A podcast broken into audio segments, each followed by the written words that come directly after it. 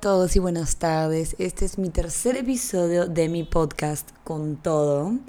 Hoy día he decidido hacer este podcast porque siento que va demasiado con el momento en el que estoy viviendo y es sobre el tema de la alimentación, la nutrición, eh, el tema de la comida, la salud mental, cómo eh, yo manejo el tema de las dietas, el tema de salir a comer, de cuidar mi cuerpo, etcétera. Y creo que ahorita es un momento demasiado perfecto para hacerlo porque hoy día no me he levantado sintiendo al 100% y como que yo siempre, siempre, siempre en base a mis experiencias de vida considero la comida una parte esencial para mi estado de ánimo y para cuando mi cuerpo se siente mal, estoy enfermita.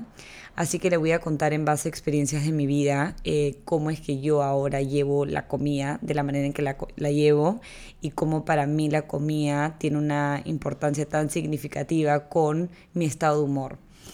Eh, bueno, todo en realidad comienza con que en la época del viaje prom yo acudía como cuatro nutricionistas y los cuatro nutricionistas me mandaban la típica dieta básica, la dieta de la proteína, en verdad sí me funcionaba, pero estaba de pésimo humor, quería dormir todo el día, no estaba como que satisfecha en cada comida, paraba súper estresada, pero bueno, dije ya es parte de ese esfuerzo que tengo que hacer.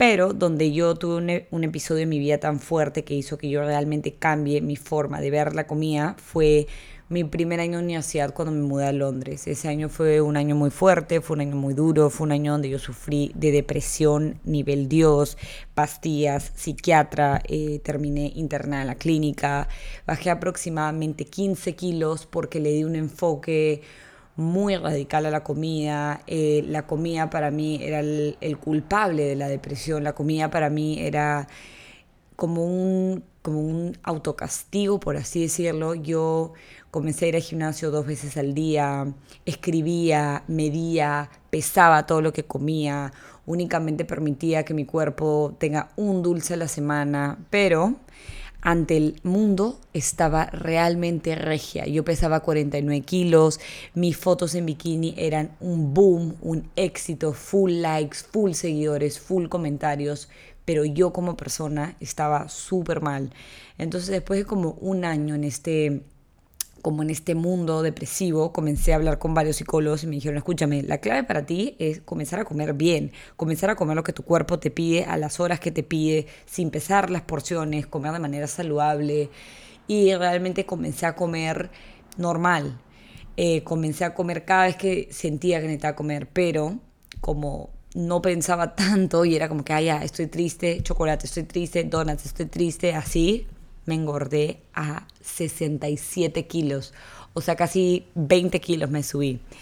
Y era un momento donde ya nuevamente no estabas contenta porque estabas muy flaca, pero ahora no estabas contenta porque estabas súper subida para lo que mi cuerpo está acostumbrado.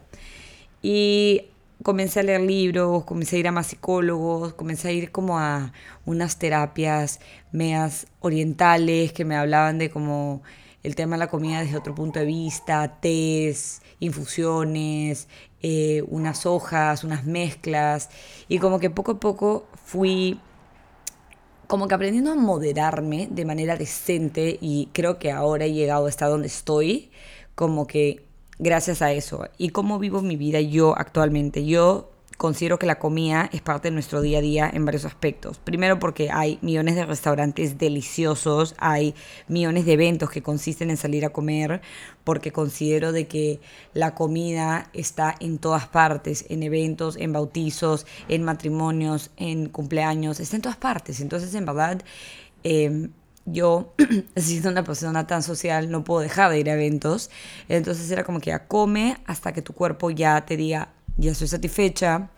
Come lo que tu cuerpo te pida sin abusar y come de todo. Obviamente no voy a comer McDonald's y Kentucky y Burger King todos los días, pero come tus grasas trans cuando te lo pida, come tus grasas trans a horas decentes, no te vas a comer una hamburguesa a la medianoche, pero fue como tomé esta decisión de hacerlo pensando claramente, pero también pensando que de repente si no comes tu chocolatito cuando estás con la regla, te va a dar un genio de miércoles. Y si no comes este, tu platanito antes de ir a ciclo, te puede dar tu calambre y te va a poner de un genio de miércoles. Cosas que antes no lo pensaba y decía, no, ¿sabes qué? Prefiero no comer chocolate porque voy a engordar. Prefiero no comer el plátano porque es demasiado grasa, lo que fuese. Y bueno, igual he intentado diferentes mecanismos como que dietas y me ponen de mal humor. He intentado el ayuno intermitente y me da acidez en la mañana. Aparte, yo me levanto, entreno súper temprano y aguantar tantas horas sin comer se me hace casi que imposible. Y considero que como que mi forma de vida es tratar de, de, ser lo más feliz. O sea, mi Instagram se basa en una persona graciosa, chistosa, alegre, positiva. Si yo no como, si no estoy bien nutrida, si mi cuerpo no recibe lo que de verdad necesita y quiere, creo que es engreído, pero se pone de mal humor.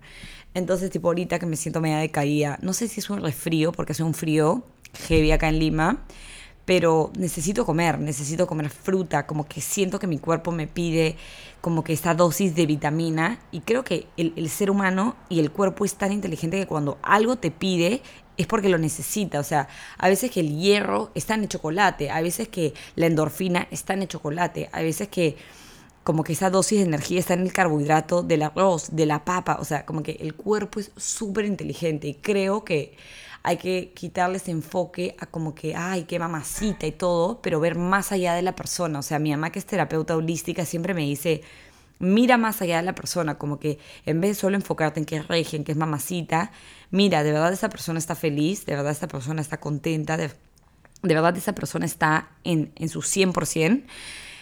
Y no sé, como que yo, Mabad, me encuentro en un momento de mi vida bastante bien, bastante estable. Estoy súper contenta con lo que estoy logrando y siento que de verdad tiene mucho que ver con que alimento mi cuerpo a las horas que me pide, con lo que me pide, sin juzgar, sin criticar, sin auto como que destruirme, autocastigarme, decir, pucha madre, es que ayer comiste esto. O sea, simplemente compro como sin culpabilidad.